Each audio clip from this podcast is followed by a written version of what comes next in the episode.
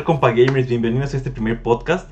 Eh, la idea de, de, hoy es poder platicar un poquito, ir definiendo más o menos para dónde va este podcast. En inicio es una plática entre amigos de los temas eh, relevantes de la semana, de qué es lo que eh, está en tendencia muchas veces, qué es lo que, lo que viene por nuestras mentes. Y bueno, es básicamente compartirles puntos de vista, compartirles opiniones, reírnos un rato, relajarnos de, del cotidiano de la semana. Y bueno, me gustaría presentarles a a los que estaremos integrando de inicio este podcast que va a ser semanal en un inicio y después veremos qué, qué prosigue. Entonces, preséntate tú, Wolfer. Vale, muchas gracias, mucho gusto, soy Wolfer Guerra y como bien comenta mi compañero, pues vamos a estar aquí acompañándolos. Entre mis gustos, obviamente los videojuegos, la tecnología y como disgusto soy de los pocos mexicanos que no les gusta el picante. Lamentable. Va, continúa, Oh, bueno, JB, ya dijo. Ya, oh, dijo, ya dijo el señor. Ya, ya, dijo, ya, dijo, ya dijo que JB. Bueno, soy JB o Javi, como quieran decir.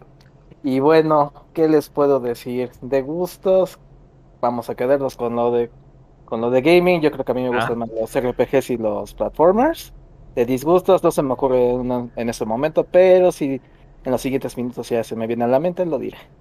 Y bueno, no sé qué más decir para introducir. Ah, it's okay, it's okay. Tony. It's okay. Estoy viviendo viejos traumas de la universidad. su, nombre, de qué carrera vienen, por qué están ¿Por qué esta carrera? ¿Qué, espero de este podcast? ¿Qué es lo que esperas del podcast? no, me Tony, en temas de juego, me, realmente juego prácticamente todo, me gusta coleccionar trofeos, entonces eh, juego prácticamente todo, sobre todo me gustan los roguelikes, los JRP, los RPG japoneses. Y básicamente nada más eso. Este, en disgustos, eh, no mucho, solamente la hipocresía del mundo. Y se lo hago notar a Joan. No, no ganar ninguna partida en Warzone en días. Este, yo, yo bueno, dice Joan, no sé qué Lamentablemente no estuve con ustedes, pero yo de que gano diario, gano de diario. Ah, mira, humillándonos. está bien, está bien, está bien, está bien. Él tiene más platinos de sus juegos que nosotros combinados. Sí, pero por lejos. sí, nos, da, nos da tres, cuatro vueltas, sí. Sí. Sí, sí. Es más, aunque incluyéramos los, los trofeos, bueno, los de Xbox, cuando completas todo el juego, también aún así nos dan la torre. Sí, realmente sí. Asumilla. Ya no, como que se habló mucho de mí, ¿no? Ya. Que fue interesante. Exacto. Uy, sí. Eh, lo, sé, pero pues ya no. Me... Y el que sigue. Y bienvenidos a Y bueno, yo soy Reymus Slash. Yo he tenido una vida intermitente de streamer de videojuegos, de creador de contenido de YouTube, muy intermitente con mis ya superados 40, 40 suscriptores. Y eh, bueno, de gustos de videojuegos, me gustan de todo tipo, de carreras, de peleas, de, de Fish Person Shooter. Eh, me disgustan eh, también cualquier tipo de juegos de carreras, Fish Person Shooter. Realmente es muy ambivalente mis gustos y disgustos y en, este pequeño equipo lo saben, que puedo quejarme de una cosa y después amarle y volver a quejarme y después y... Esas relaciones es amor-odio. Exactamente. Exactamente. Y bueno, vamos a empezar... Un poquito. promedio. Sí, correcto. Y bueno, vamos, a empezar rápidamente con, un tema bastante interesante. Y bueno, esto, esto eh, va, referente a lo que se presentó recientemente eh, en la conferencia de Nintendo, en el Nintendo Direct que fue dedicado a Smash. Y bueno, fue todo el contenido final que va a llegar a, esta entrega que fue eh, Super Smash Bros. Que nada más fue Super Smash Bros. correcto, no tenía ningún subtítulo el juego. Sí, de hecho, no, sí era Ultimate, ¿no? Ah, Ultimate, ¿no? Ultimate, correcto. y bueno, eh, no sé qué opinan de este, este, nuevo personaje, de lo que, de, lo que se, se, entregó. Vimos que, que, llega este personaje icónico de Kingdom Hearts, eh, que es Sora, y bueno, realmente ahí hubo por ahí unas filtraciones, hay opiniones divididas de que, quien sí lo esperaba, quien sí le gustó, hubo gente que no le gustó. No sé, platiquen, ¿quién, quién quiere empezar a platicar un poquito de qué es lo que opina sobre este personaje? Si realmente eh, va a aportar al roster de personajes que tiene eh, actualmente Smash o, o, si es realmente algo que nada más fue por relleno o, o, nada más fue para complacer a los fans, no sé. ¿Qué opinan ustedes? Desde mi punto de vista fue por complacer a los fans según por la encuesta que tuvieron hace algunos años, donde preguntaban justamente qué personaje quieres traer y los resultados de la encuesta dieron como resultado a Sora, ¿no? El que dé variedad desde mi punto de vista no lo es mucho porque es otro espadachín, o sea, un espadachín más que no es de Fire Emblem, se agradece, se agradece que no sea de, de esa franquicia, sin embargo, variedad como tal no le da. Muchos esperaban a Crash, muchos esperaban a.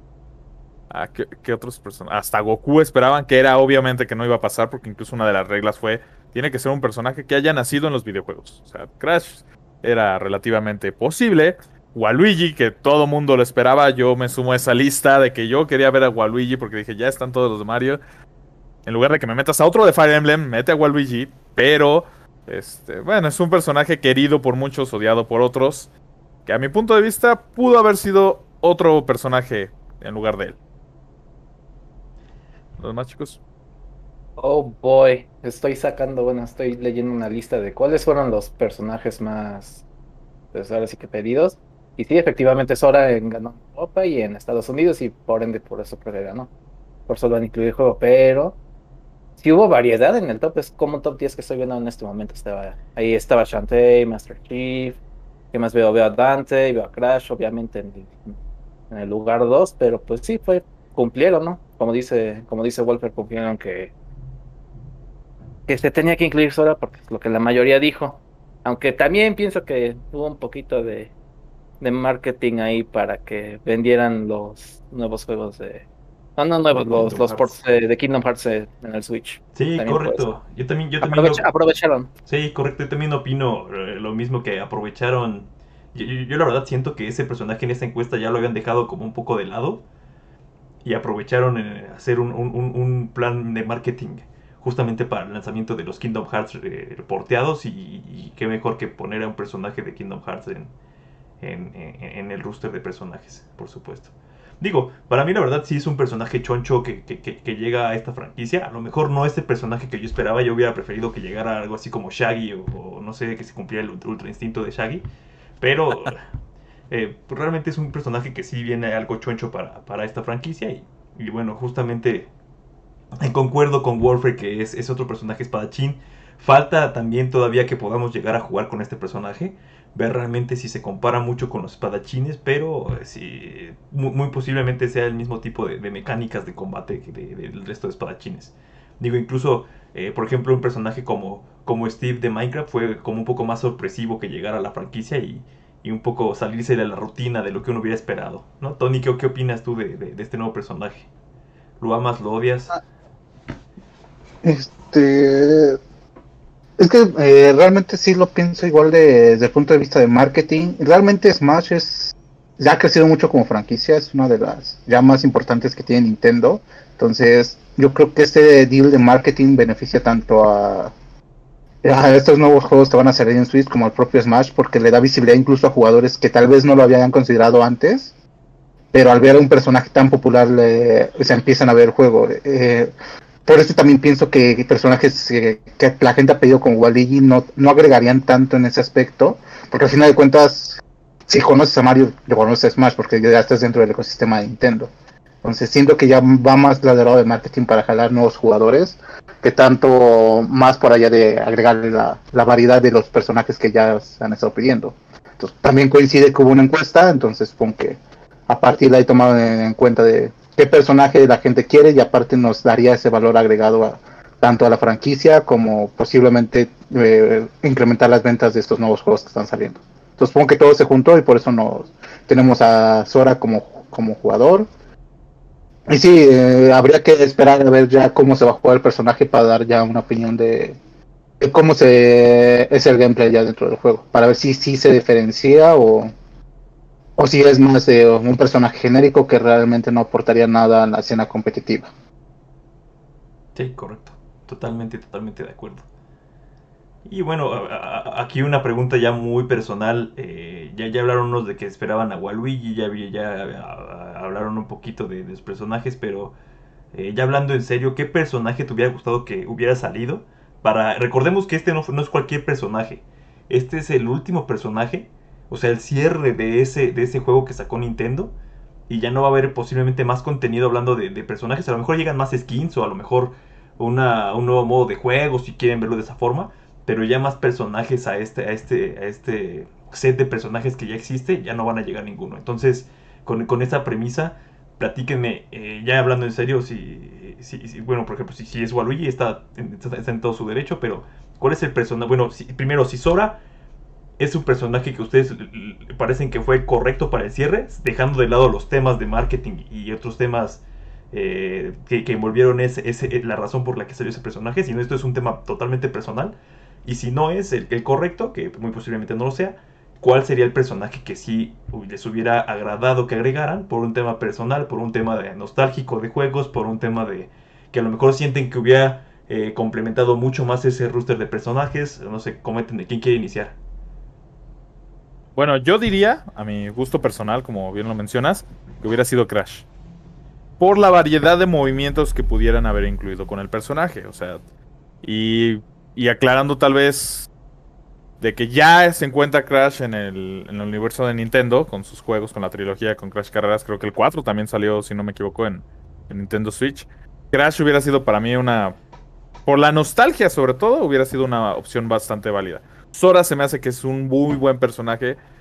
Pero si no hubieran habido tantos espadachines. O sea, el tema de los espadachines es el que a mí me, molesta. Ok. Ok, tenemos aquí Crash de un lado. ¿Quién sigue? Igual concuerdo con Wolfer de que para el cierre de.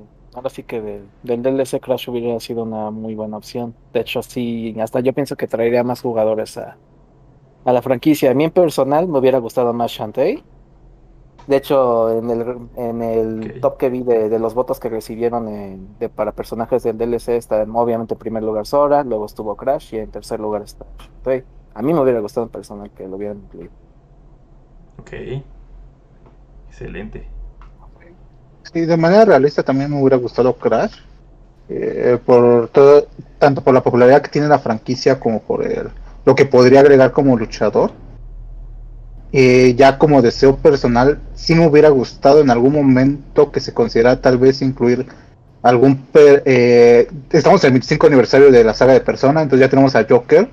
Me gusta tal vez incluir un segundo personaje de la agencia de Persona o de para tenerlo como jugable, tal vez algún otro protagonista, el de Persona 4 Persona 3. Pues me hubiera, eh, hubiera sido algo bastante bueno porque iría de la mano con el 25 aniversario que Atlus está haciendo como que la, la gran historia, ¿no? De los 25 años. Entonces yo pensaría que podrían haber ido también por ahí, de tener un último personaje en Smash. Sí, bastante, bastante interesante.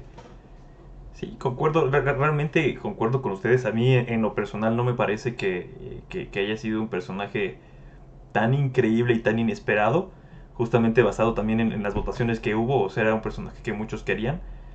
Eh, que aporte a la, saga eh, mucha variación o mucha variedad, no, eh, digo, hasta, hasta no probarlo y no, y no ver realmente qué ofrece el personaje, pero al ser un espadachín ya se, se va como ese equipo de espadachines donde prácticamente se juegan muy similar todos.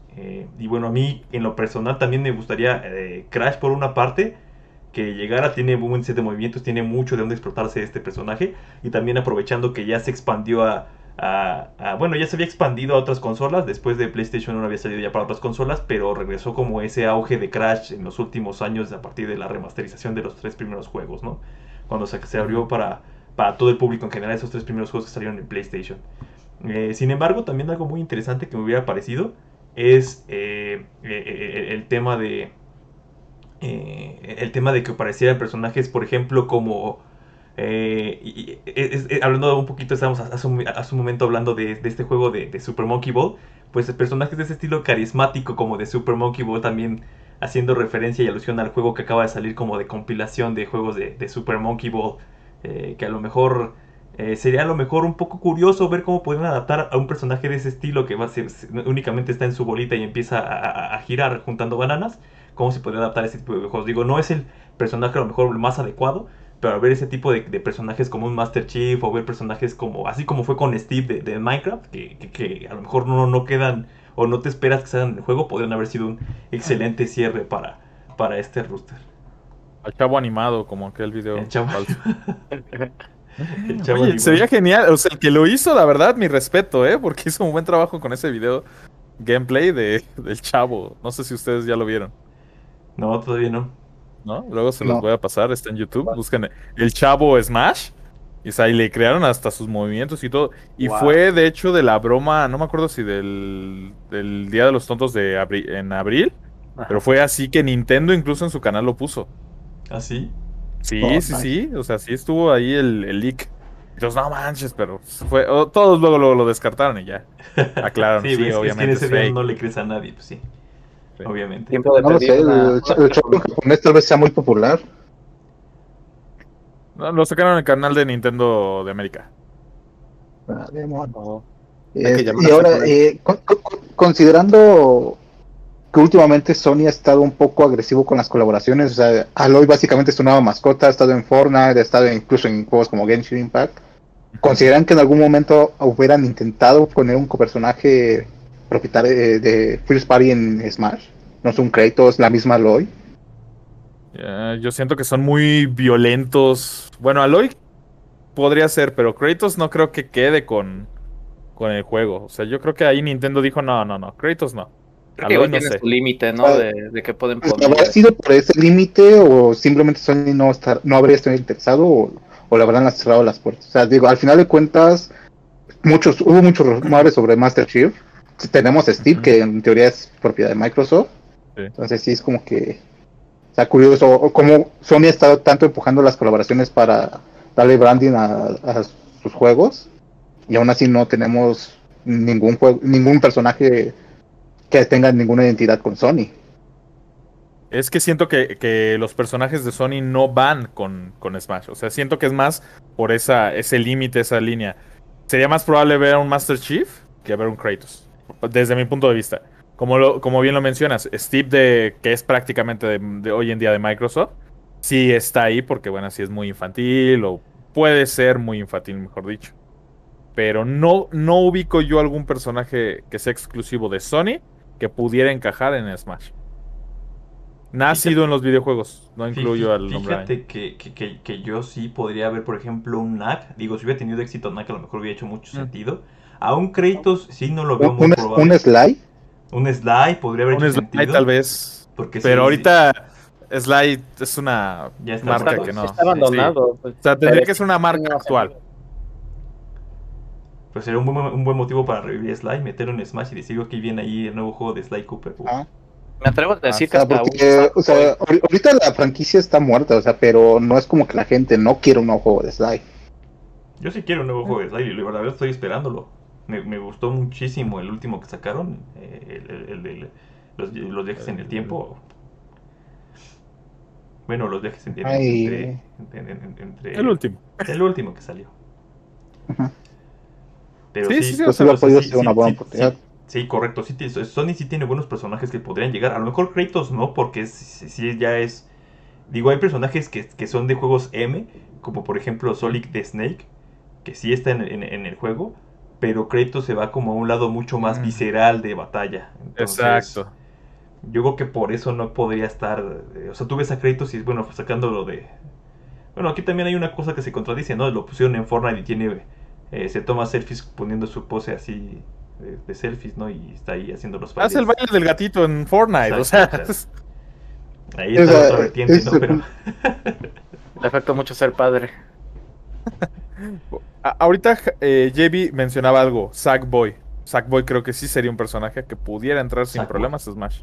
Sackboy hubiera sido. Yo digo que depende mucho de las licencias, ¿no? Que que ahora sí que Nintendo puede preguntar, no sé, por tal personaje y todo eso. Por, ejemplo, por ejemplo, en el caso de Sora, pudieron haber aprovechado más esa licencia de Kingdom Hearts, pero por obvias razones, o sea, estoy viendo al, al, ratoncito de Disney, no pueden incluir a los otros dos personajes principales de Kingdom Hearts, que son Goofy y el pato no, pero, pero, ahí está muy fuera de los límites de ellos. No, no, no, no pueden ir con Disney y decir, ¿sabes qué? Como son de Kingdom, no, pues no, no pueden.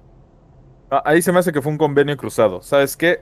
Saca a Sora, pero necesitas sacar Kingdom Hearts en tu Switch. ¿Cómo lo vas a hacer? No lo sé. Y la solución fue, ah, bueno, saco Kingdom Hearts online. Boy. O sea, yo creo que fue por ahí, como, como bien mencionan, el marketing va muy de la mano. ya, ya, ya son convenios a, muy alto nivel que a lo mejor no entendemos, pero sí, siempre se pueden hacer suposiciones y, y platicar mm. justamente de esto. aparte, cabe destacar que Nintendo dijo, los personajes de Smash tienen que nacer en videojuegos. Sora cumple con eso. Donald y Goofy no. O sea, improbables. Sackboy sí, obviamente. O sea, por eso, más allá de que digas, no, es que por la licencia, es que era la regla de Smash. Tienen que ser personajes de videojuegos.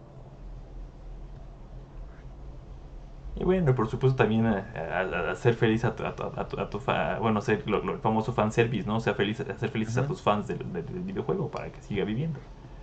Exacto, y por eso pueden decir, ah, fue por la encuesta. O sea, no nos gustará tal vez y todo, pero la encuesta, el resultado fue Sora y pues Sora ganó y... Sí, que la respetaron y eso al final del día, aunque no estés de acuerdo de, pues con Sora estando en la lista, respetaron los primeros lugares. Y, mira, puede ser también eh, el tema de que tal vez les costó mucho sacar a Sora y por eso es el último personaje. O sea, ¿quién no dice que desde que sacaron la encuesta y tenían los resultados, ya lo tenían en la, en la mira y estaban en negociaciones? Sí, también. Y, y, pudo haber sido, como les decía, ¿sabes qué? Sí te lo doy, pero tienes que sacar los juegos. Y, y en todo este tiempo Nintendo dijo, ¿cómo le vamos a hacer? Sí, puede ser. Sí, pero, sinceramente se me hace, bueno, a mí cerrando si quieren un poquito este tema, se me hizo uno de los personajes menos atractivos para mí para, para adquirir el DLC, porque, ah, ojo, también es otro punto, no es un personaje gratuito, tienes que adquirir el DLC. Entonces, para, para mí, como para cierre, se me hizo un poco flojo. Por supuesto, la fanaticada de, los juegos de Kingdom Hearts, que es, es muy grande, y les mando un saludo donde quiera que estén para ellos va a ser un excelente personaje en sí, es el mejor personaje que pudo haber tocado eh, para, cerrar este ciclo. Entonces, al final del día, opiniones. ¿Alguien quiere agregar algo más para cerrar la parte de, de, de, Sora? Creo que, creo que expresamos bastantes opiniones. Pues no, yo, yo ya doy por concluido eso. Se agradece, mejor si fuera gratis. sí, sí, Ni que no lo dudes, ¿eh? O sea, muy, muy, muy posiblemente en un futuro eh, así como va la, monetización de los juegos y si Nintendo le quiere entrar a las microtransacciones, que sea igual desbloquear personajes por pase de batalla, ¿no? Estaría medio, medio, medio complicado y a lo mejor estaría interesante, pero posiblemente puedan, puedan ir para allá que salgan en pase de batalla a los personajes, ya, ya todo es por temporadas. Que eso, por cierto, los pases de batalla y las temporadas de los, de los juegos, ya hablando de ese tipo de mecánicas de juego, viene para un siguiente podcast. ¿Qué opinamos? que, que vemos que está bien? ¿Qué vemos que está mal? si pensamos que es el futuro, también ya va a venir el tema en, futuras ocasiones, pero eh, ahí lo dejamos nada más listo para que empiecen a pensar un poquito de ese lado y platiquemos después. Claro, ahorita que lo mencionas, no conozco ningún juego de peleas que tenga pase de batalla. No, en general más ingresos por DLC. Mortal Kombat es un ejemplo de eso. Quién sabe si. No, no les des ideas, no les des ideas. sí, es, totalmente otro tipo de, género. Vemos mucho más el, tema de pases de batalla en, juegos de disparos. Por supuesto. Exactamente. Siguiente tema. Tun, tun, tun.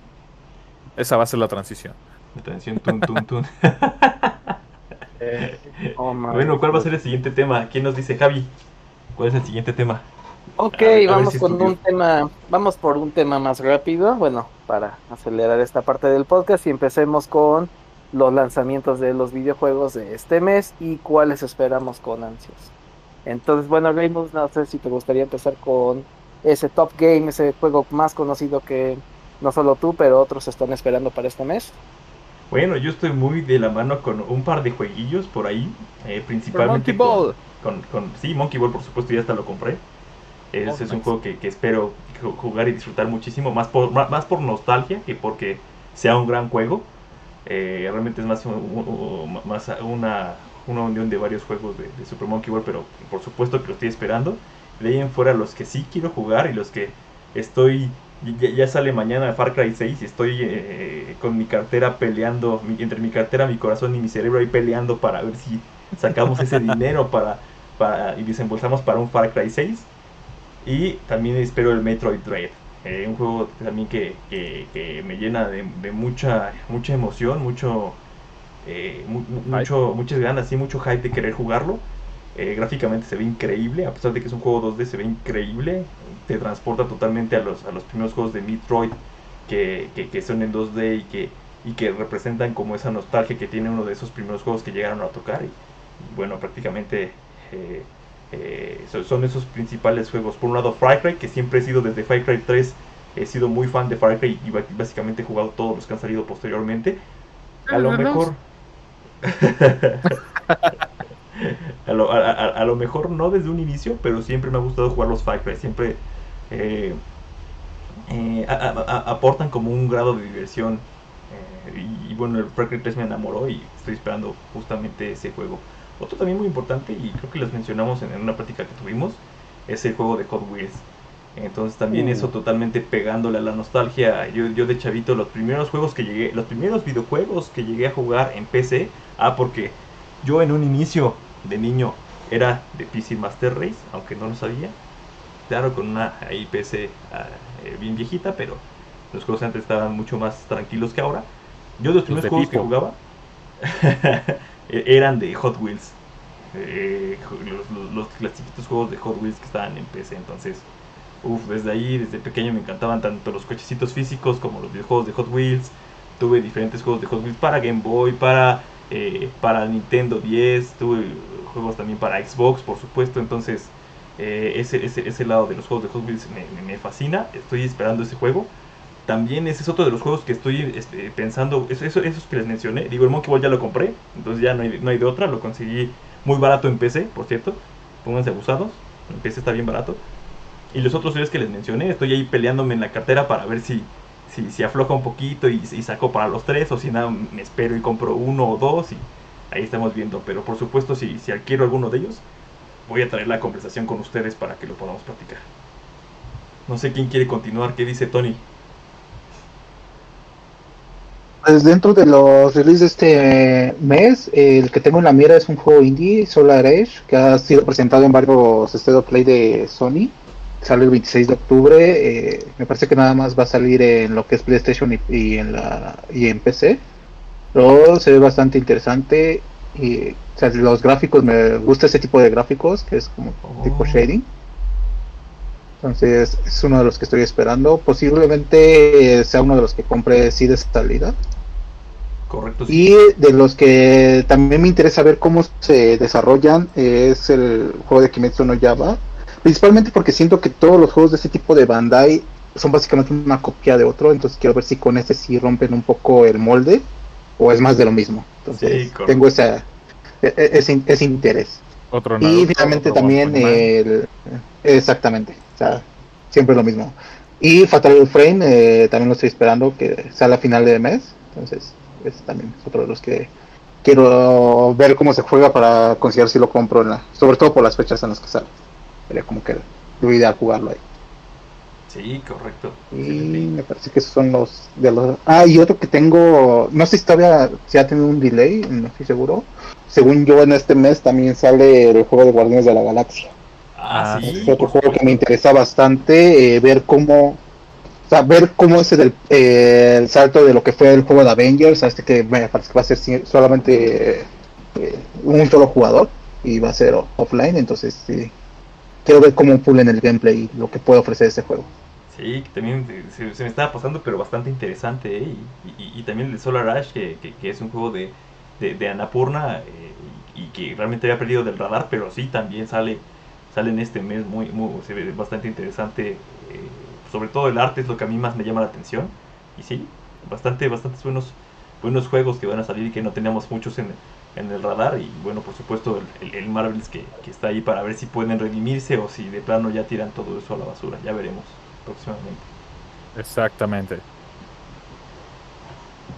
Bueno, aquí, no, ah, bueno, ya Wolfer ya se nominó solo. Iba a decirle, iba a decirle yo a Tony que hiciéramos la dinámica de que ahora elige que, quién seguía para irse al precipicio, pero ah. Wolfer solito dijo yo, no, es que luego me ganan los juegos, ya mencionaron casi todos. Ah. Un juego que está muy cercano y que mucha gente espera que la beta fue un buen éxito y que llegará a Game Pass es Back for Blood, el sucesor espiritual del Left 4 Dead. Un juego que, pues, a mí me llama la atención en lo personal. Ya vi tu cara. Porque, bueno, yo sí era de los que se las pasaba horas y horas y horas y horas y horas. Sí, entrando a mis clases, pero en las horas libres, en la prepa, jugando Left 4 Dead. Horas libres. Sí, en la uni sí me la saltaba, pero en la prepa sí entraba. Claro. Ahorita, ahorita- Así ahorita que- la jefa de Wolfer se lo va a calabacear ahorita después de que vea el podcast. A ver cómo Sí. saltabas clases. Así, ya tengo 35 años. No, bueno, Back 4 Blood es uno de los juegos también muy esperados. Igual de la línea de Microsoft, llega Age of Empires 4 después de muchísimos años de ausencia. Después de un Age of Empires 3 que a muchos no les gustó el cambio tan radical que tuvo. Age of Empires 4 regresa aprovechando el mismo motor de juego, no el motor gráfico, pero el mismo motor de juego que tenía Age of Empires 2. Así que tengo altas expectativas con esos dos títulos. Y obviamente también Far Cry. Este, soy súper fanático de todo lo que hace Ubisoft, aunque me odien. Yo sé que hace las cosas muchas veces mal, pero casi todo lo de Ubisoft yo lo juego. aunque, aunque tenga ahí el rechazo de, de mucha gente, ¿no? Pero esos son como que los temas, los más destacados. Y también Mario Party Superstars, que llega, si no me equivoco, a finales del mes. Un título, pues, que, que de ley tienes que tener si tienes amigos con los cuales jugar, ¿no? O sea, No, y aparte, Mario aparte, Party. aparte bien interesante, tiene multijugador en línea desde día 1. Entonces, Genial. a ver se Wow. pueden hasta ya se Sí, pueden ya. hasta agarrar de las greñas a distancia. Sí, ya no te tienes que enojar con tus amigos cercanos, ya miéntale su a alguien desconocido. Porque sí, es, creo que en este sería grupo nos hemos de- enojado por Mario OLED. Party por uno, ¿eh? Perdón, Tony. ¿Creen que para esa fecha ya haya salido el Switch OLED? Es de lo que iba a hablar, de hecho. Aquí en México no lo sé. Yo, yo opino que México va a llegar hasta diciembre, si bien nos va. Demonios. Pues va, JB, digo, aprovechando, tú ibas a hablar de eso, habla de, lo, de la información que tengas. Sí, A, a- pero a ver qué dice Javi. Yo, yo opino que diciembre, pero a ver qué nos dice el JB. Por dos. Bueno, debido a que hubo unos cuantos atrasos de ciertos juegos que iban a salir este mes, o sea, estoy mirándote a ti. Battlefield. Poquitos. Estoy mirándote a ti, Battlefield, pero bueno. Creo que fue, creo que de todo lo que va a salir en este mes, el ganador fue Nintendo. No solo va a salir el- la consola, el, el Switch modelo LED, que si no me equivoco, sale el 8 de octubre. Sí, O sea, ya- ya el viernes. Pasado Ajá, mañana. ya. También, como ya lo habían mencionado, pues está va a salir Mario Party a fines de mes. También Metroid Red Uf, otro juegazo que también, que también de hecho va a salir junto con el modelo de él, va a salir junto con el mismo día que el modelo OLED. Pero bueno, eh, debido a que muchos juegos de los que yo quería platicar posiblemente ya me los ganaron No, ustedes. no, no, no. Tú échale, tú échale. No, ¿Cómo que posiblemente? Ya los hablamos. O sea, ¿O lo sabes o no lo sabes? Tú, tú dile cuáles esperas tú, no tienes que hablar de otros juegos. Tú di cuáles estás esperando. Voy, voy- voy a decir uno que sí me. Que sí, como que me da curiosidad. Eh, el Switch va a tener eh, la versión Connected de Tetris Effect. Que bueno, para, para todos los que no sepan, a mí me gusta mucho Tetris. eh, tengo un score muy masivo en el Battle Royale en Tetris 99. Pero luego hablemos, de, luego hablemos de eso. Pero está muy padre de que Que si fueras para el muchas- Warzone.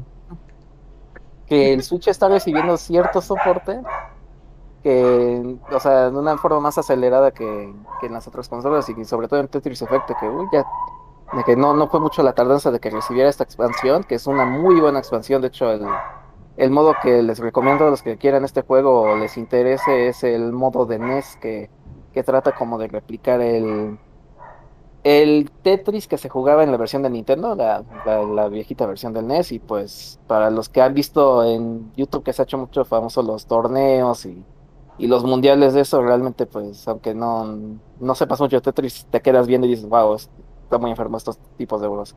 Entonces ese sí es un juego que sí me interesa de este mes. Eh, también Metroid, eh, como ya lo había platicado, me da también curiosidad porque aunque seguimos esperando la siguiente instalación de Prime, regresaron como a sus raíces lo- de lo que le hicieron a Metroid famoso. Y ese, y ese tipo como de, de, de acción 2D, pues también está, está muy chido. Y sí, sí me acuerdo mucho porque mi juego favorito de Metroid es el, el que salió en el Super Nintendo. Que hoy, pues es, está genial ese juego. Sí. Y bueno, no sé qué otros juegos se me ven en la mente porque hubo unos cuantos atrás. Yo- ¿Vas yo- a comprar yo- alguno, JB? Ah, perdón. Yo nada más Oh, quiero boy. agregar, antes de que responda si JB va a comprar uno o no, y, y usted también tiene que decir cuál va a comprar. Digo, Wolfer ya dijo que no va a comprar ninguno. Solo los de. Ubisoft. ¿Tengo porque, Game Pass? Porque es el Ubisoft. Eh, Tengo Game Pass, no necesito comprar nada. eh, ya se me olvidó que iba a preguntar a Javi. Oh, no. Perdón. Bueno, dale, ¿cuál- ¿cuáles vas a comprar, Javi? pues, Ahorita me acuerdo, ahorita me acuerdo. ¿Cuáles se van a, ¿Cuáles te vas a comprar, Javi? Sí, sí está súper padre el online de Mario Party Superstars. En este momento iré a la casa de mi sobrino porque ya lleva como un año que le presté el Switch y realmente no lo he usado. Le digo. ¿sabes qué? Ya, ya, llegó tu hora y pues... Oh, shit, Javi, tranquilo. Oh, Oh, no, Javi, no hagas eso. A ver, Javi, Javi, esto está grabado. mexicanos con los tíos es por cosas así. Lo mismo diría de Tetris, pero... En el Switch, pero... Que es muy portátil. Ay, no... Quedó mal, quedaron mal ellos de que iban a dar una versión de Play 5. Pero... Pues No. ese no fue el caso. Estoy viendo a Microsoft, que por ellos no... Ellos nada más van a tener la única versión Next Gen. Entonces, pues ahí a los que quieran un Tetris, pues creo que la del Switch va terminando siendo la mejor opción por la portabilidad. Ok. A- a- Hay un paréntesis, quiero aprovechar para comentarles a toda nuestra audiencia que Javier tiene un problema con las consolas de Nintendo porque o las pierde, o las regala, o las presta por años. O las compro para jugar un cierto juego y termino jugando otro juego y ignoro el juego por el que la compro. O, o literal, el caso más famoso es que un día alguien le vendió una consola y ese mismo día la perdió. Y no era una consola portátil. Que eso lo dejamos Eso para otra historia.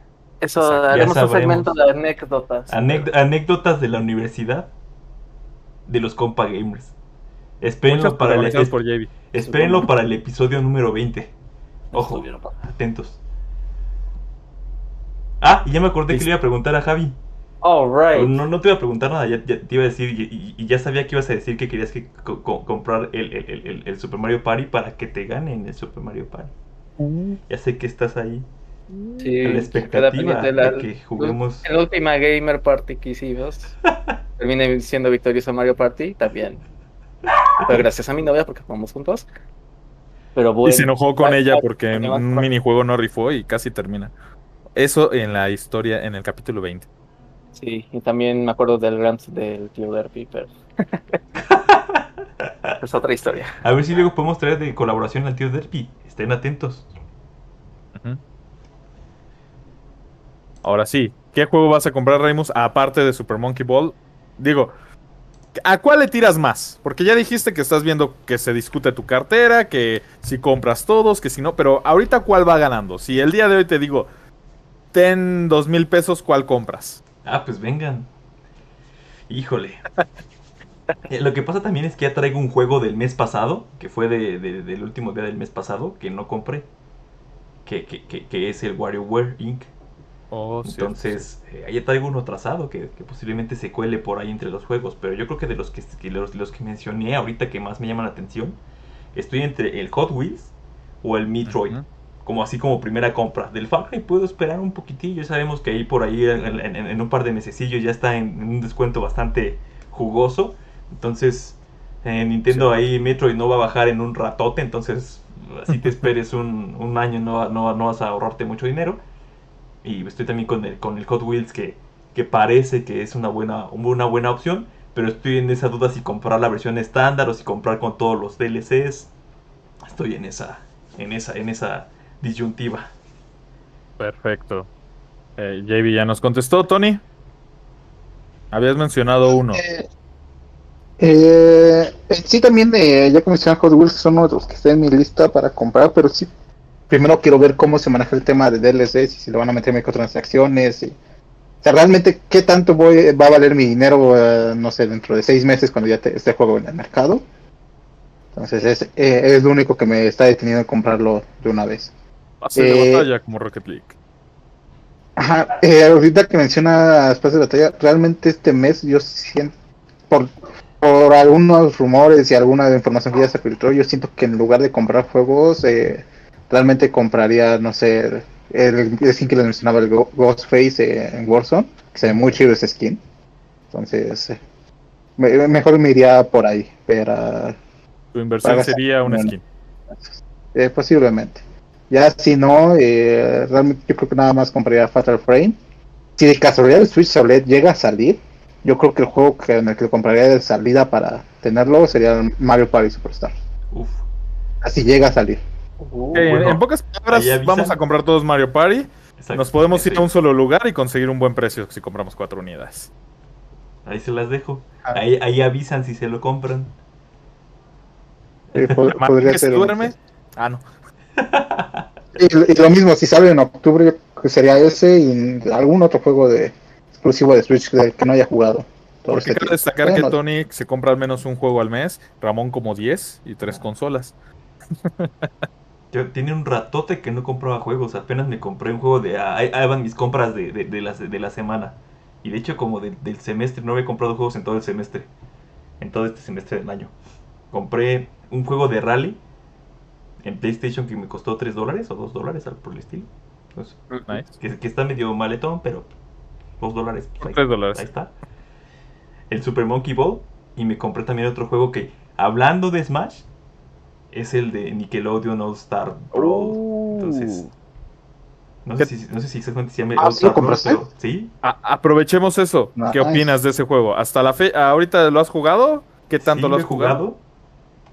Eh, lo, he jugado prácticamente como 30 minutos porque no le, he prestado mucha atención, lo compré apenas ayer. Pero hasta ahorita el roster de personajes es muy limitado. Por supuesto estoy acostumbrado en Smash.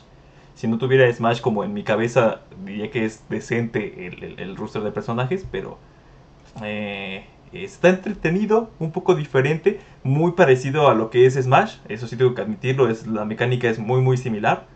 Eh, pero los, los, movimientos son un poquito más limitados también. A lo mejor si tuvieras que presentarle a un, a un primito o un hermanito un juego de peleas como Smash que no le cueste tanto trabajo, esa sería una buena opción de entrada. Entonces, digo, hasta ahí, en mi punto de vista, ahorita lo voy a jugar más y les platico eh, eh, cómo va qué. Aprovechando que es de Steam, puedo invitarlos a jugar a ustedes sin que lo tengan comprado, transmitiendo desde mi computadora con el Remote Play de, de, Steam. Entonces, podemos probar oh, también qué tal sale y qué tal, qué tal nos va. Está bien, y podremos subir el stream si es que les parece a nuestra audiencia. Perfectísimo. Sí, me parece. Perfecto. Perfecto, muy bien, muy bien. Así que para revisarlo, porque sí, o sea, se veía bastante interesante ese juego. Muy bien. Tan, tan, tan. Siguiente tema. Vamos con otro temita caliente que, que Tony tiene muy buena información sobre este tema. Así que no sé si quieras empezar por ahí, Tony. ¿Eh? El tema de los recientes problemas que tuvimos todos y que casi perdemos la cabeza así. Uh, yo hasta eh, herramientas que utilizamos de trabajo como WhatsApp, que por ejemplo yo utilizo para WhatsApp para el trabajo, están así, ay, se cayó WhatsApp, ay, ¿qué hacemos? Entonces... Y ese día traímos descanso. ¿Qué opinas, Tony? Cuéntanos. ¿Cuál es el tema y, más o menos... Ya, habíamos, ya, habíamos, establecido que habían contratado un nuevo becario y que había borrado un trozo de código que pensaban que no hacía nada. le, pusieron, le, pusieron a pusieron a depurar y hacer más... más eh... Borró un if vacío que aparentemente se, eh, hacía que todo funcionara. no, no diremos en qué instancia de la UNAM pasó esto en la vida real, pero véanlo en el episodio 20. el episodio 20 va a ser como de, cuatro partes, yo creo, porque demasiadas Cada quien tiene una anécdota bien. Eh, muy buenas anécdotas eso. Oh, los moscos acá. Entonces, bueno, vamos a hablar un poquito. Digo, no, no, no, no, no somos expertos, no, hablamos con Mark Zucaritas para, para saber qué fue exactamente lo que pasó. Sé que Aunque tenemos un amigo que se parece bueno, sé que Tony sí sabe muy bien qué fue lo que pasó, pero prácticamente lo que, lo, que ocurrió y lo que nos afectó a todos es la pérdida de eh, ciertas aplicaciones o cierto, todo el ambiente que, controla Facebook, tanto Instagram, WhatsApp, Facebook, cualquier otra que, que ellos dominaran, Oculus, Oculus, eh, se cayó y no teníamos acceso a ese tipo de redes, no teníamos comunicación, no se enviaban mensajes, no se enviaban fotos, no había llamadas, no nada. Entonces, eh, en países latinoamericanos sabemos que mucha de la base de la comunicación que tenemos, por ejemplo, es WhatsApp. Y bueno, básicamente no existió. Entonces, eh, vamos a empezar por aquí. Realmente, como lo explicaba yo, ahora sí pienso yo de este lado para que no digan que siempre les desvío los temas para, para, para pensar mientras qué voy a decir yo, porque no es así. Jamás, jamás ocurre de esa forma. Pero eh, realmente fue, una afectación bastante importante. Digo, es una herramienta que inclusive yo utilizo para trabajar. Digo, no, no, hablando de Facebook, por supuesto, sino WhatsApp. Eh, es una herramienta que utilizo para trabajar, para comunicarme y tengo que interactuar con diferentes partes, eh, diferentes personas que están en diferentes partes del mundo. Y bueno, realmente es, ese, ese lapso de seis horas en el que estuvo caído el servicio, el sistema, sí dejó bastante incomodicado a la parte eh, laboral en, mi caso. Digo, aquí hay algunas anécdotas bastante interesantes. En mi caso nadie empezó a usar Telegram, nadie empezó a buscar otras redes de comunicación. Por suerte internamente tenemos una herramienta de comunicación eh, que se llama Slack y eh, por ahí pudimos seguir comunicaciones, pero prácticamente representa una caída a nivel mundial. Esto, esto es un, algo sin precedentes. Digo, ya, ya, ya había anteriormente caídas que habían ocurrido en este tipo de redes sociales, pero no habían sido tan masivas ni por tanto tiempo. Entonces, eh, aquí hay varios temas interesantes que platicar, que qué tan dependientes somos ahora de las, de las redes sociales, de, cómo nos comunicamos, de inclusive, por ejemplo, en mi caso, toda la implicación que tuvo a la hora del trabajo, digo, tuvimos por ahí, por suerte, una, una salida, pero eso fue interno en la organización. Para hablar con gente externa, totalmente se cortó la comunicación y, y prácticamente tuvimos que esperar a que se restablecieran todos los servicios. Entonces, no sé cómo les afectó a ustedes, qué, qué, opinan. Eh, digo, ahorita vamos a hablar un poquito más de detalles de qué impactos, aparte de impacto de dejarnos sin comunicación, qué otro tipo de cosas experimentamos a la hora de, de estas fallas. Muy bien, pues otra vez vuelvo a empezar yo justo después de Raymond, porque nadie habla. Eh, en el caso laboral, igual que, con Reimus, este, usamos otras herramientas adicionales. Sin embargo, yo sí me percaté de que yo uso Telegram, pero no mucho. Este, de que decía, tal persona se unió a Telegram, tal persona se unió. O sea, fácil unas 20 personas de mi agenda se unieron a Telegram en ese instante. A tal punto de que también a las horas se cayó Telegram por un rato. O sea, ya estaba muy lento, la comunicación era pésima. ¿Por qué? Porque obviamente, pues si tienes el, pon tú un 10% del mercado y de repente te cae el 80% más, pues no estás preparado, ¿no? O sea, hay eh, pequeños detalles, escalabilidad, seguramente, por, por, un lado. Y por el otro, bueno, sí hubo una pérdida económica para muchas empresas y una pérdida económica para el mismísimo Mark. Que no sé si... Bueno, de una vez lo comento, fueron más de 6 mil millones de dólares que perdió por esa caída de, de 6 horas. Quiere decir que la hora de a mil millones. Oh, una buena... Sí, sí, sí, o sea, no, no fue algo breve. Creo que, creo, como mexicano, que la gente le sufrió más a la caída de WhatsApp que a la caída de cierto banco azul. es que no es curioso que le sufras tanto a la caída de WhatsApp cuando la mayoría de los planes de datos mexicanos te incluyen SMS gratuitos ilimitados. Exacto. De hecho, me pareció curioso ver todo el mundo, o sea, que la gente migrara a cosas como Telegram y otras aplicaciones cuando puedes mandar un SMS o incluso marcarle. O sea, hay gente que nunca consideró marcarle a la gente con la que quería hablar. O sea, eso, eso es bastante curioso cómo, cómo tenemos tan eh, las aplicaciones de mensajería instantánea que las tradicionales ya simplemente ni siquiera nos pasan a la mente cuando no están disponibles. Exacto. O el meme de cualquier cosa por transferencia bancaria. sí, y, un punto bastante, bastante importante el que menciona Tony. Digo, no nada más es qué tan dependientes somos de estas, de estas aplicaciones o de este tipo de, comunicación, sino que ya es el único modo de comunicación que conocemos, que tenemos en la mente. Inclusive te apuesto que generaciones, digo, nosotros no somos tan, tan viejos, pero tampoco tan jóvenes. Ahí nomás se los dejo. Y, imagínate la gente más joven que no sabe lo que es mandar un SMS de tener que contar los caracteres que estás escribiendo para no pasarte y no, y no gastarte tus 30 mensajes al mes que tenías para mandar antes. Y digo, ahorita ya son, como menciona Tony, ilimitados. Pero justamente es eso que estamos acostumbrados a estos medios de comunicación eh, que ya son muy enfocados, muy, ya, ya, ya, ya están muy grabados en nuestras mentes.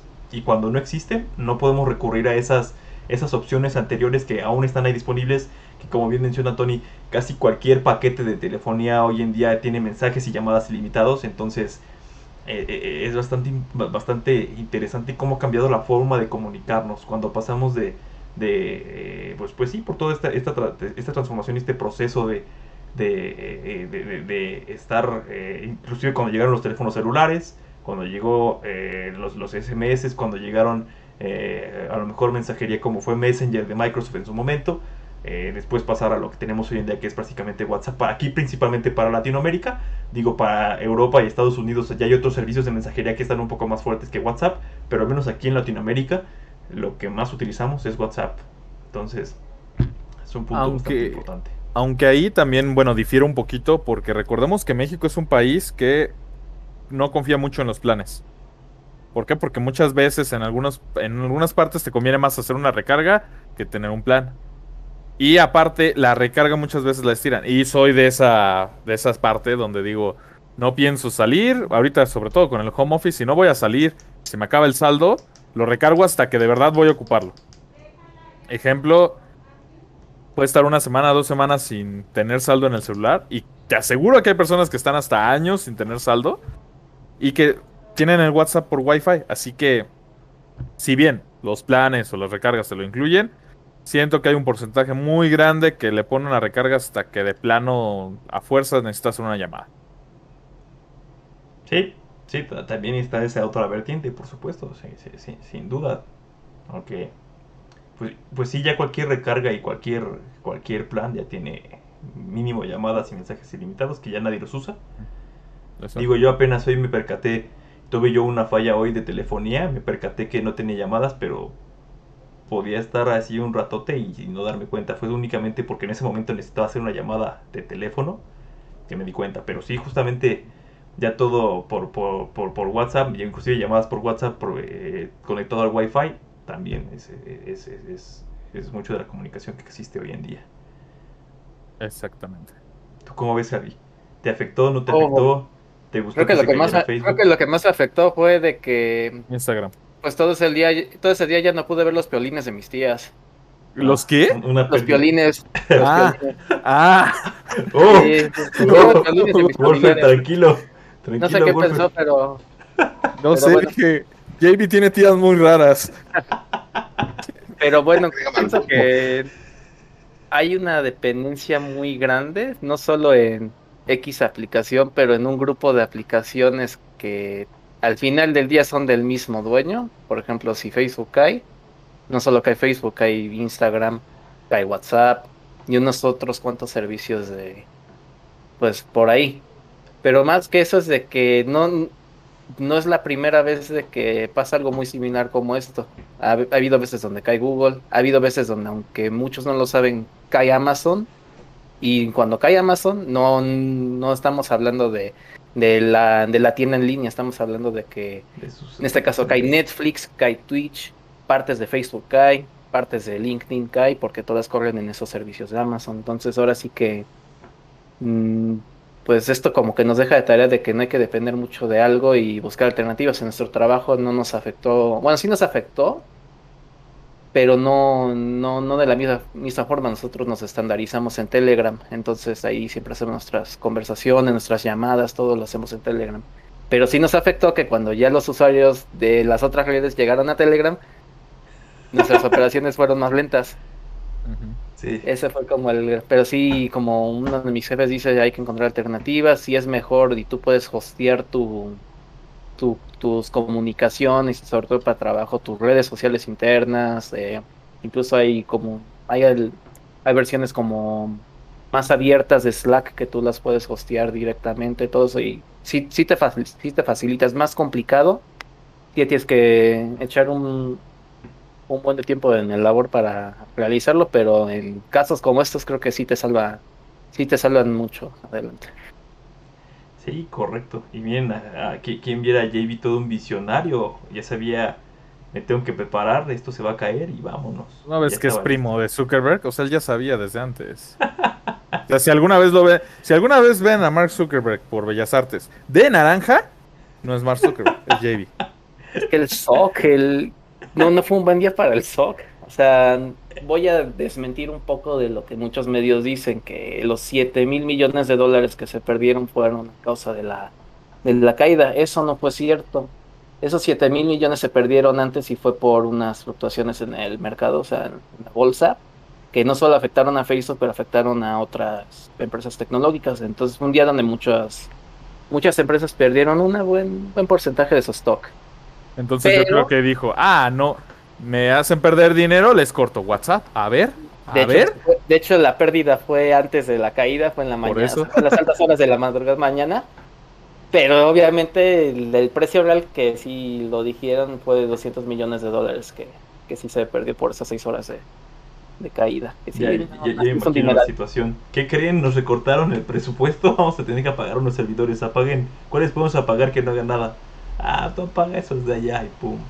Pero incluso ellos se confiaron porque de la misma manera que nosotros estamos hablando de que no sabemos, de que se nos olvida usar llamadas telefónicas y mensajes de texto, por alguna razón a ellos se les olvidó dónde estaban sus servidores y cómo llegar a ellos y cómo abrirlos, porque hasta un, un tema de eso de que se tardaron más porque alguien no tenía la llave para entrar al data center y cosas así, o sea, muy locas, ¿no? Que hasta ellos se confiaron de que no, nunca vamos a tener que ir a tal data center a, a manualmente reiniciar ciertos ciertos servicios y pues fue gracioso, pero pues ya está ellos. Aparte de que intentaron solucionarlo primero y la última opción fue reiniciarlos. Algo así leí.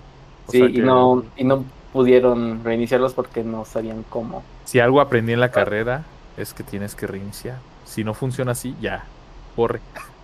Ah, porque es un punto que no dijimos en las introducciones, pero todos los de aquí nos conocemos porque estudiamos la misma carrera. ¿Qué carrera es? Véanlo en el episodio 20. Ah, ah. Wolfer. Oh, demonios. Cámara. Ya, ya, ya, no, no, es, re, no es repostería. Véanlo, véanlo en el capítulo 20. Se los dejo. De tarea. Que voy a ir a que vean el siguiente. Tony es el único que no ha hablado y me da miedo porque estoy seguro de que nos va a calabacear a todos porque nadie estudió bien qué había pasado. Entonces, Tony, al ¿tienes principio? algo que...? Sí, yo hablé al principio y realmente dijeron todo lo relevante. Ok. Yo no estoy viendo cuánto gana mi streamer favorito.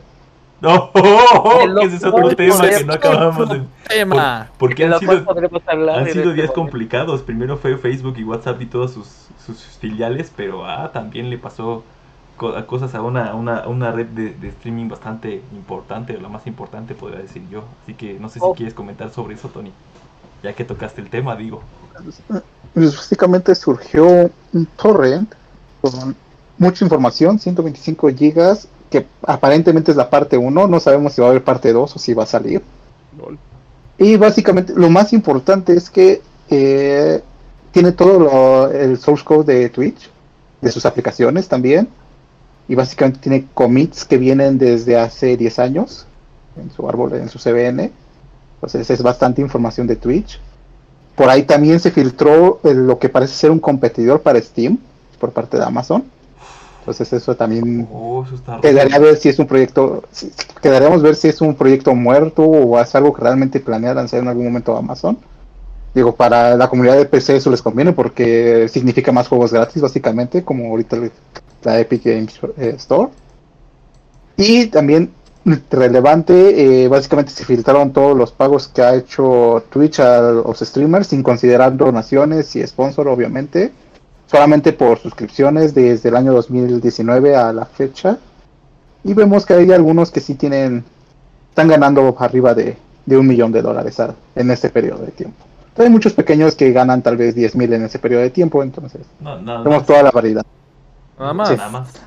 Sí, o sea, con- considerando que el top 10 mil es prácti- prácticamente el 2% del- de los streamers que están en Twitch, es realmente muy poco. O sea, no, no con esto es para que la gente sueñe que va a ganar eh, 10 millones al, al año, pero, Ah, ¿no? pero sí es bastante interesante. Va, bueno, Es que también- Y yo aquí perdiendo el tiempo. No, es interesante ver, eh, o sea, ves, ves también con otros ojos algunos streamers que cuando les donan, no sé, 100 dólares, hacen como que toda la fanfarria de, ah, me donaron 100 dólares. Pero ves, tus- los comparas con lo que están ganando y dices, pues, güey, eso es la propina que, da, que le das al Uber Eats. Entonces, sí, es como, que- o sea, para los que dicen que no, no, requiere ciertos skills, bastantes son bast- eh, muy buenos actuando, ¿eh? De hecho, por ahí también había un streamer, no me consta, no se ha conectado desde que salió, quiero ver su contenido, que justamente hace como que rants hacia el capitalismo y está ganando 3 millones a partir de ahí. Es, es el top 10, de hecho. Ajá, entonces es como de. Así está pegando un millón mensual. LOL. Entonces es, es como curioso ver cómo, to, cómo, cómo, es todo ese mundo de los streamers eh, tops, eh, lo que ganan y todo eso. O sea, al final de cuentas, pues hay un mercado y ellos lo están aprovechando, entonces realmente no veo que sea malo que ganen tanto dinero. No, no es malo. Pero, sí genera como que esos temas curiosos de ver, de comparar sus ganancias contra lo que luego muestran en cámara.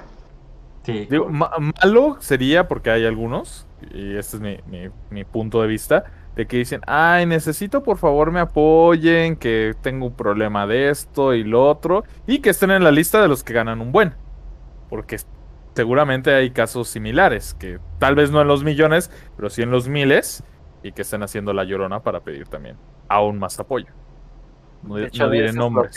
de, esos hechos lo que platicaba, platicaba Toño de que ese top streamer ha dicho en ciertas ocasiones que vive mes a mes lo que gana en Twitch. Ve, o sea. Entonces, sí. Va a estar buena sobre eso esta comisión, Toño. A ver. En fin, la hipotenusa. Sí, hay, hay unos que realmente lo vieron y lo hablaron en sus streams así de manera muy muy, muy, honesta, ¿no? De, ah, sí, salió y sí es real, pero pues. O sea, hay, de todo, ajá, hay de todo. Muy interesante ese tema. Realmente a mí lo que me interesa es, esta es la parte 1. Siguiendo, eh, realmente, si los tipos se están yendo por el camino habitual, la parte 2 va a ser más, o una de dos, o van a pedir, eh, o quieren que los contraten, o quieren pedir dinero, para no sacar esa parte 2. Entonces, realmente es más jugosa. Lo que me preocupa es que, o sea, una cosa es que liqueen todo el código fuente de una aplicación, eso le ha pasado a Twitch, le ha pasado a CD Projekt Rex, creo que le ha pasado a Ubisoft, a Activision. Y otra es que tengan, o sea, si ya tienen acceso a las ganancias de los streamers, o sea, esa información no es nada más la posición para como buenas personas, o sea, es para demostrar que tuvieron acceso a otra base de datos. Entonces, podrían llegar a liquear, imagínate, liqueen los usuarios y contraseñas, eso ya estamos hablando de un leak mayor que afecta a un montón de gente. Entonces, la parte 2 podría ser más interesante y tal vez nunca la lleguemos a ver por lo mismo. No, pero imagínate qué peligroso. Ellos, tienen la contraseña del canal de Rainbow Slash y yo ya ni me acuerdo cuál era. Pues ¿Se la podemos pedir? Igual, igual y cuando salga la parte 2 nos enteramos, ¿no? O sea... Ajá. Sí, descargamos el torrent y buscamos tu contraseña. por favor, no les pagues, no los contrates, porque quiero mi contraseña, ¿no? Que bueno, hay, métodos de recuperación de contraseña, por supuesto. Pero ya es el correo cambiaste, creo. F. Ay, no, se van a llevar mis tres seguidores. No, eso es mucho. Cabe destacar que la plataforma de Amazon, pues ya está, ya se veía desde hace tiempo, con lo de Amazon Games. Sí. O sea, cada mes, si eres Prime, te regalan juegos. Y no juegos eh, malos, en su mayoría de los casos. Pero, por ejemplo, está tienen ahorita creo una alianza con EA y cada mes, cada dos meses están dando un uno de EA. Ya dieron Battlefield, ya este mes dieron Squadrons de Star Wars. Así que y creo que el primero de esa plataforma, pero sin forma todavía, es el de New World, el, el nuevo MorPG de, de Amazon justamente. Sí. Y se viene Luna. Bueno, en, ya está en ah, sí, pero pues Luna, aunque no no soy gran fan de la mayoría del contenido que hay ahí, sí, sí ya está con consiguiendo buenos, ahora sí que buenos distribuidores, o sea, ya tiene ya tiene en la mano a Ubisoft, de hecho, todo, todo el contenido de Ubisoft lo puedes jugar ahí, ya vimos que pues, Wolfer es el fan número uno de Ubisoft y pues estoy seguro que va a contratar Luna en un día, pero... Aquí, un aquí tengo tatuado de Assassin's Creed, aquí de fan. está eh, por, un lado entiendo a Joan, o sea, Ubisoft no, desde que Ubisoft descubrió el copy-paste, ya está un poco mejor sus juegos. Es un muy buen punto. Dijo, ¿para qué me tardo tres años desarrollándolo si me puedo tardar uno y entregar el mismo resultado? Exacto, cambias skins, cambias ambientación y listo. Historia ya. Le agrego un par de misiones secundarias y listo. No, es que, o sea, bueno, abordando este tema, los Assassin's Creed, que es de lo que más soy fanático, me gustan. No tanto por la jugabilidad, porque como bien comentan, no ha cambiado mucho en los últimos tres. O sea, literal el cambio radical fueron los últimos tres. Y de ahí la conservaron totalmente. Pero me gusta mucho la historia. O sea, las historias de esos juegos a mí me gustan bastante. Por eso yo los juego. No digo que sean buenas, a mí me gustan, es gusto personal. está bien. Está bien, entonces hacemos Está bien, está bien. Por ahí alguien compra Call of Duty cada año, ¿no? Aunque no le guste. No voy a No decir nombres, Nombre. pero ya preordené Vanguard. Entonces. ¿En serio? No. El pre-order. Ah, cabe destacar que, eh, que esa leyenda urbana de que alguien compraba todos los Call of Duty cada año casi se pierde el Casi. año pasado. Casi. Pero Xbox sacó una oferta demasiado tentadora. Que eso lo platicaremos En la próxima sesión, cuando salga Call of Duty Vanguard. Y sabrán si se rompió la tradición o no. Estén Exactamente. atentos. Y regresó la nueva tradición del año pasado. Exacto. Hablando, y digo, este tema no, no lo tenemos listado, pero un juego compren cada vez que sale, o no bien cada vez que, que sale, pero que digan, ese juego tengo todos los de la saga hasta el momento. Uy.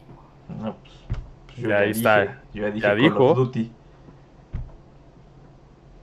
Oh, lo de Naughty Dog. Todo lo de... na- Bueno, ahí va a los extremos, no es un solo juego, es un Sí. publicador. Es, Sí. es uno de los pocos en el que lo sigo preordenando. Y desde que salió el nuevo eh, World of War 2018, otra vez Santa Mónica. Antes les compraba todo. Después de Ascension, dije, no voy a volverlas a comprar algo de lanzamiento.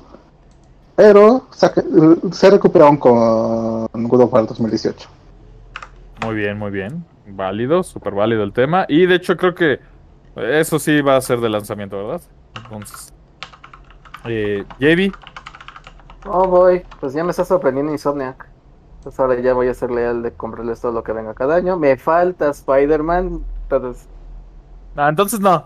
Siguiente. Me sorprendió Insomnia, pero nada más comprado Ratchet Clank. Exacto. eh, O sea, pregunté sagas y me contestas un publicador y no le compras todo lo del publicador. ¿Qué pasó ahí? waiting for it. Está difícil porque en cada saga que se me puede venir a la mente siempre hay un juego malo que lo he evitado como la plaga. Y no puedo decir que compro todo, porque ahí se me viene a la mente Gran Turismo, ¿no? De que hubo ¿Lo una etapa, Sport? hubo una etapa oscura.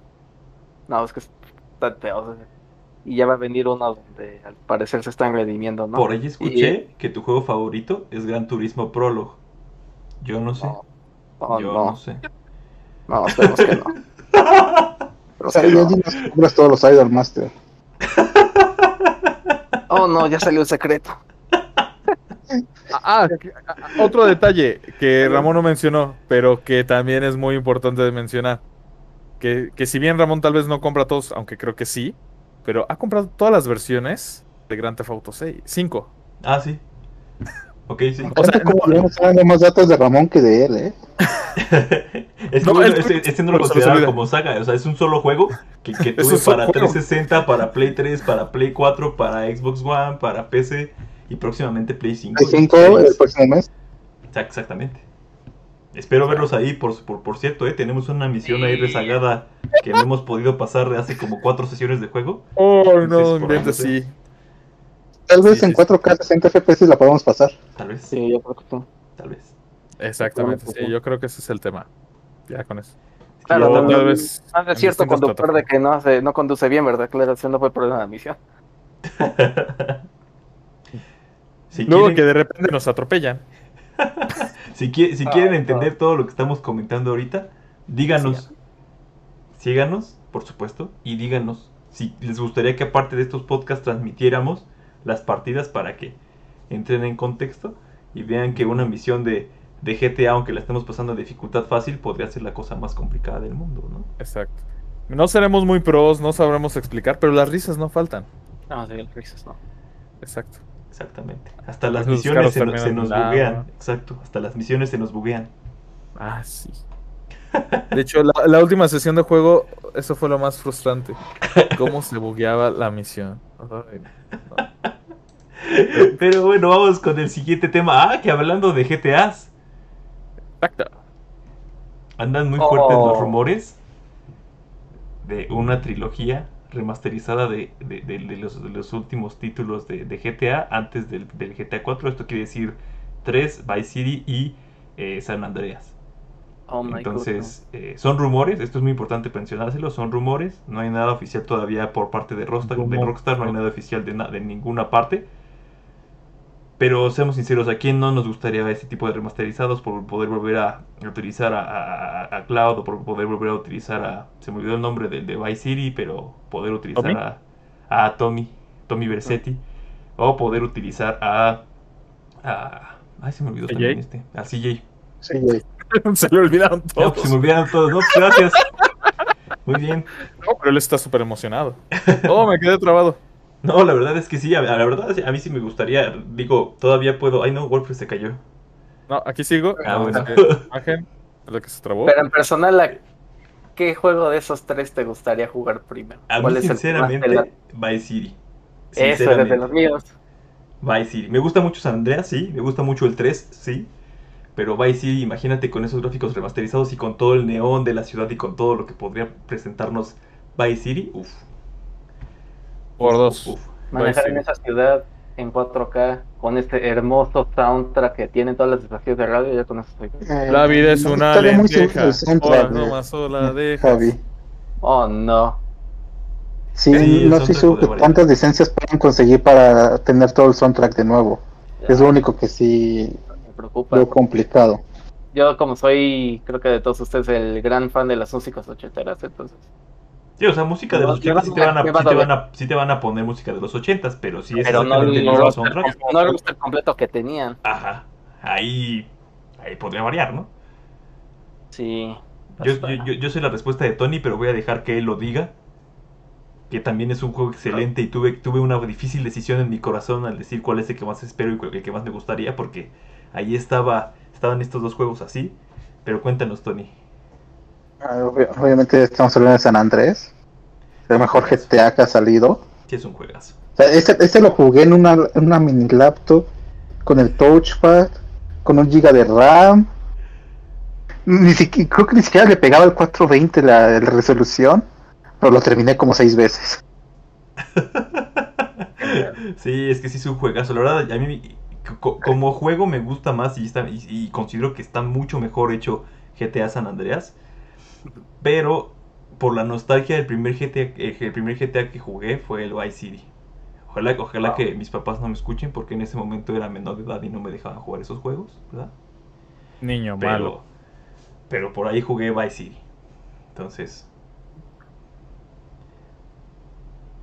Creo que ya perdimos a Wolf. esperando. No, aquí sigo. ¿No me escuchan? Sí. Ah. Sigo sin video. Eh, Realmente estoy haciendo memoria. Tal vez ustedes me corrijan según yo, todos los ports y remasters que ha hecho Rockstar realmente no son hechos por ellos, sino son por estudios externos.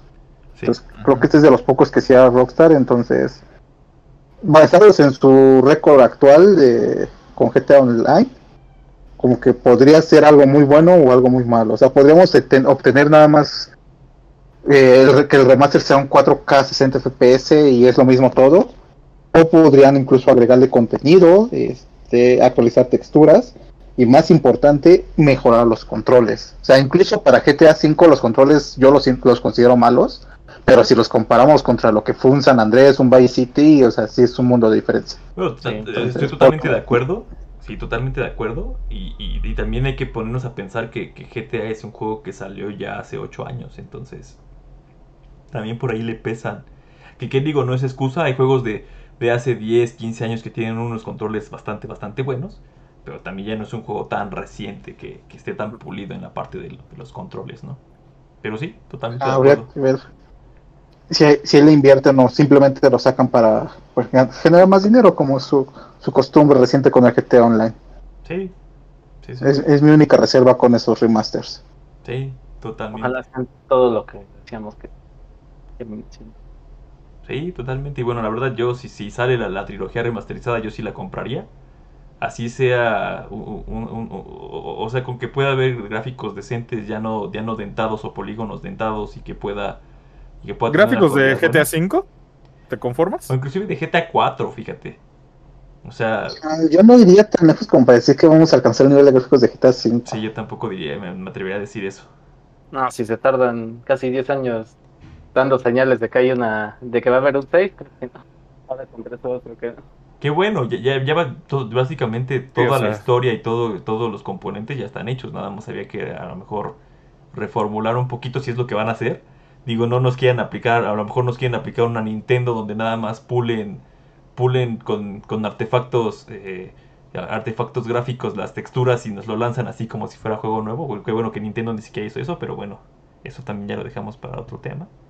Oh, pero no sabemos qué es lo que nos quieran presentar. Y es más, ni siquiera sabemos si sí vayan a salir próximamente esos juegos, si nada más fue un leak o, si está el proyecto vivo o qué está pasando. No sabemos. GTA es muy reservado con sus, con, sus comentarios y hasta que no esté ya por salir no sabremos qué está pasando. Exactamente. Creo que eso es la, la respuesta más, más certera. Todo esto es información que esperamos que puede pasar, que quién sabe si va a pasar. Sí, correcto. Correcto. Y bueno, pues esperemos sinceramente de mi parte, yo sí espero que salgan. Si salen los voy a comprar y me voy a divertir muchísimo, eso lo sé. Así como le estuve pegando recientemente de lleno mucho al Burnout Paradise, que es otro juego que salió ya hace más de, de, de, de 12 años, ya creo que salió 2008. Entonces, hay buenos juegos que están por ahí, que todavía se pueden explotar y un GTA por supuesto que te divertiría demasiado poder jugarlo con, gráficos de esta generación, bueno, con gráficos más decentes de los que tenían actualmente. Podremos, creo que podríamos hasta tener un episodio, más de un episodio completo, nada más platicamos de, ahora sí que de remasters, remakes que quisiéramos, no sé, de juegos de nuestras niñas, pero sí. Sí. con esto sí les, que hagan algo bueno. Sí, por supuesto. Por supuesto, por supuesto. Solo nos quedará esperar. Exactamente. Oye, bueno. tú no dijiste tuyo. ¿Cuál, ¿Cuál de los tres es el que espera? Ah, sí, cierto, es que tuvo sus problemas y ya lo, lo omitimos. perdón, perdón. Sería San Andrés. En mi caso sí sería San Andrés. Igual, la batalla muy, muy reñida. Vice City fue el primer Grand Theft Auto que yo jugué, así, bien. me encanta y todo, pero San Andrés... Pero San Andrés tiene un lugar especial, o sea, como, como buen niño mexicano. Por el hot coffee, ¿no? Claro. Exactamente.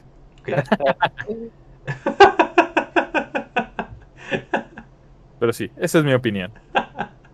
Oh boy. ay, ay.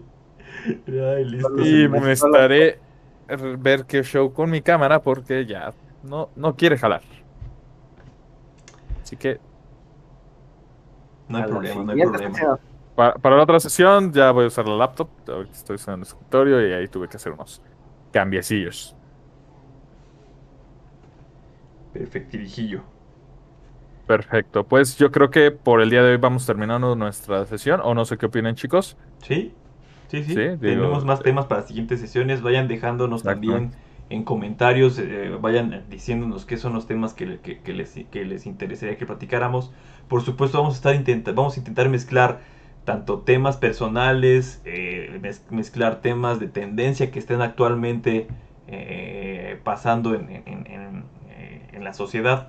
Tenemos por ahí unos temillas pendientes, por ejemplo, hablar de, esta serie que ha tenido tanto renombre y tan, tanta importancia en, los últimos, en las últimas semanas, que es el juego del calamar y también eh, por ahí hablar eh, de, la salida ya oficial del sistema operativo de Microsoft Windows 11. Entonces yo ya lo tengo instalado en mi computadora.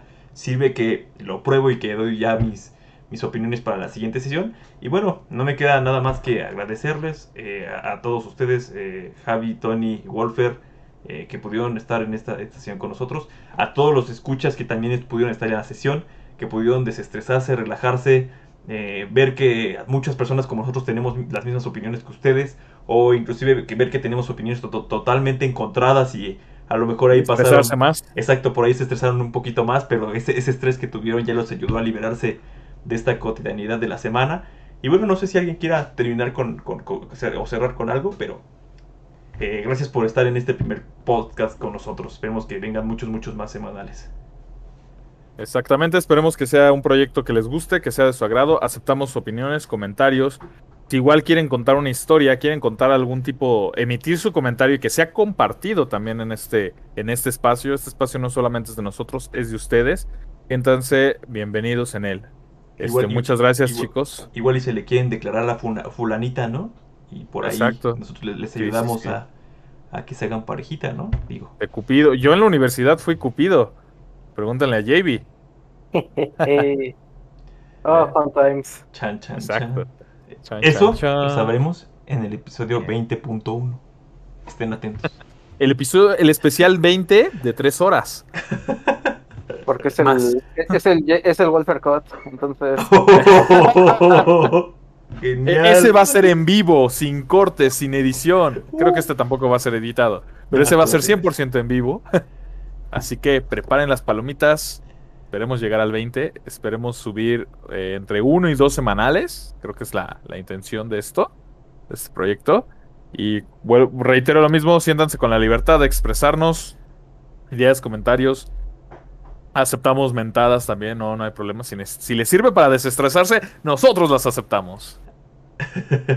Correcto. Este, habla por ti, güey.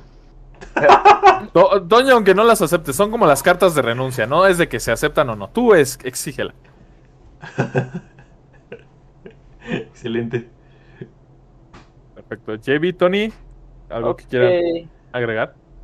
Pues nada más Hola. a los que están bien, a los que están escuchando este podcast, gracias. No sabemos cuánta gente va a escuchar, pero pues cualquier, cualquier persona realmente se lo agradecemos por tomarte el tiempo para escuchar esta, esta hora y cacho de, de nosotros platicando, se los agradecemos bastante. Y bueno, no sabemos qué esperar del futuro, pero, pero igual nos gustaría escuchar sus sugerencias, sus temas. eh, pronto estaremos lanzando redes donde nos podamos comunicar, donde podrán dejar sus sugerencias y todo, se los estaríamos dejando ahí, ahí en estos comentarios donde subamos este podcast.